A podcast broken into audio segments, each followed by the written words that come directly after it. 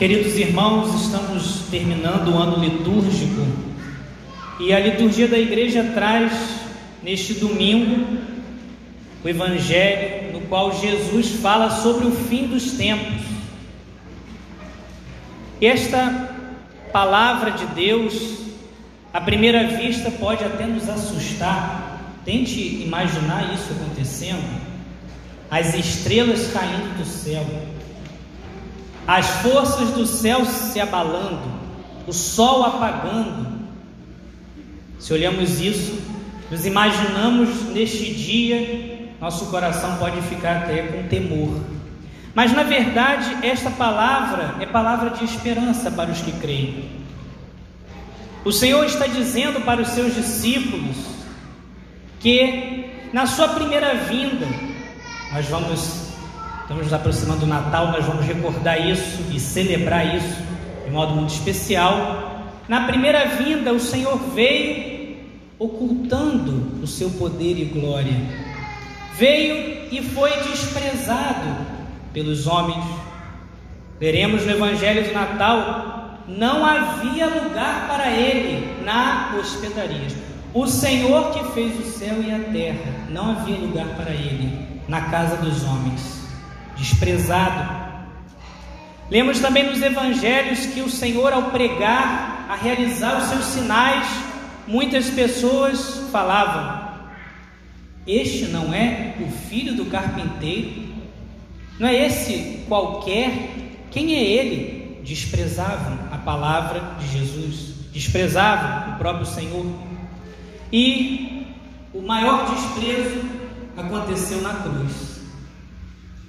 Os homens crucificaram o Senhor da vida. Ele foi desprezado, zombado, crucificado.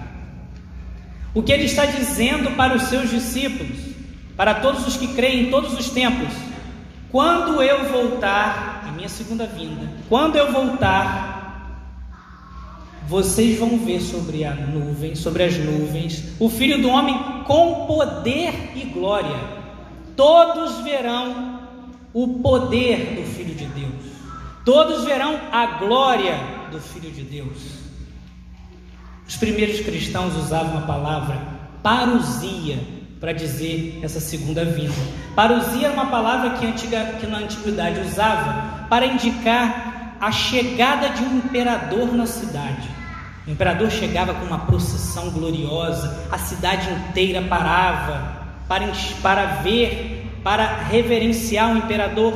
E os cristãos usaram essa palavra dizendo com toda a verdade a parousia, a chegada do verdadeiro rei, ele vai chegar com poder e glória e todos, todas as nações vão enxergar o seu poder. E diz o Senhor aos seus discípulos: Céus e terras passarão, mas as minhas palavras, as palavras que vocês devem guardar até o fim dos tempos, estas, estas palavras não vão passar. Tudo vai passar, menos a minha doutrina, a minha palavra Guarde esta palavra. O Senhor está dizendo aos seus discípulos: aqueles que zombam de vocês por terem fé, vão ver o poder e a glória da verdade do Filho do Homem. As ideologias que querem destruir a fé, a doutrina de Deus, vão passar. Os ideólogos, aqueles que promovem isso, destroem nossos jovens, nossas crianças, vão ver o poder e a glória do Filho do Homem. Vão ver. Ele vem com poder e glória. E o Senhor está dizendo: você que guarda esta palavra, que vive em graça, que vive em comunhão comigo, você vai ser justificado. As pessoas vão ver, é a verdade.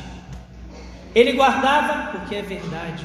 A verdade apareceu com poder e glória, o Filho do Homem. As pessoas que zombam por você viver a fé.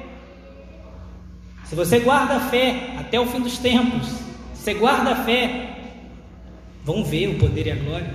Porque você vai valer a pena você ter guardado a verdade do casamento. Valer a pena você ter guardado a verdade da doutrina de Cristo sobre o amor, sobre o perdão. A verdade de Cristo sobre a verdadeira e única igreja dele. Vai valer a pena. Ele virá com poder e glória. E disse a primeira leitura. Antes disso, a segunda leitura, a carta aos Hebreus fala: só resta uma coisa: aguardar. Aguardar até que os seus inimigos sejam postos debaixo de seus pés. Isso aqui diz a segunda leitura. A esperança cristã, aguarde. A salvação está em Cristo, o poder vem dele, a força vem dele, ele é o vencedor. E na primeira leitura, diz o profeta Daniel que aqueles que tiverem sido sábios, os que tiverem guardado a palavra do Senhor, que tiverem sido fiéis para cumprir os seus mandamentos, para viver em comunhão com Ele, aqueles que forem viveram com sabedoria, brilharão no firmamento. Ora, mas o que é viver com sabedoria? Se eu sei que a terra e céu vão passar, mas só a palavra dele que permanece, eu ajo com sabedoria quando eu coloco o fundamento da minha vida no que não passa. Baseio a minha vida, eu direciono minhas decisões pela palavra que não passa. Isso é agir com sabedoria. Agora, se eu coloco a minha vida, se eu direciono a minha vida pelas palavras que passam, quantas pessoas deixam a fé, deixam a doutrina de Deus a Sagrada Escritura, a Igreja de Cristo, porque acreditam em teorias de escritório, porque acreditam no que é mais falado na sociedade, no que a mídia coloca. Quem age com sabedoria se baseia nas palavras que não passam, mas devem esperar até chegar à glória. O salmo disse o Senhor, o Senhor é minha herança. O Senhor é a herança do cristão. Então veja a primeira leitura: aqueles que estão em Deus, que são discípulos, que vivem com sabedoria, brilharão, porque eles têm a sua herança, o seu tesouro, o seu coração está onde? Em Deus. Herança, não está, a herança não está neste mundo, não nos bens, nada a herança está em Deus. Isso é agir com sabedoria, colocar o coração nele. E é por isso que nós rezamos na missa.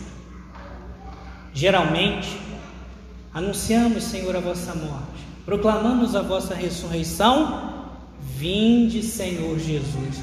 Será que nós dizemos isso com verdade? Vinde, Senhor Jesus, para que isso aconteça. Vinde, Senhor Jesus, o desejo do coração do cristão, daquele que coloca a sua vida como baseada na palavra de Deus, na palavra que não passa, aquele que vive no amor de Cristo, deseja esse dia. Por isso, essas palavras não podem ser somente um rito que nós falamos, mas deve brotar do coração. Vinde, Senhor Jesus, e assim clamavam os primeiros cristãos. Vinde, Senhor Jesus, vinde realizar isso. Vinde com poder e glória, vinde mostrar a verdade às pessoas. Vinde, Senhor, deixar tudo às claras. Vinde, Senhor. Esse deve ser o nosso desejo, desejo de nosso coração. Pedir ao Senhor esta fé e também fazer com que nossa vida esteja ajustada a Ele, para que Ele possa trazer esse brilho de glória na sua vinda. Peçamos a Nossa Senhora, que é a rainha desse reino, reino de Cristo, que ela possa nos conduzir como conduziu e conduz os discípulos de todos os tempos a fazer a vontade dele, a colocar em prática a sua palavra. Ó Maria, concebida sem pecado,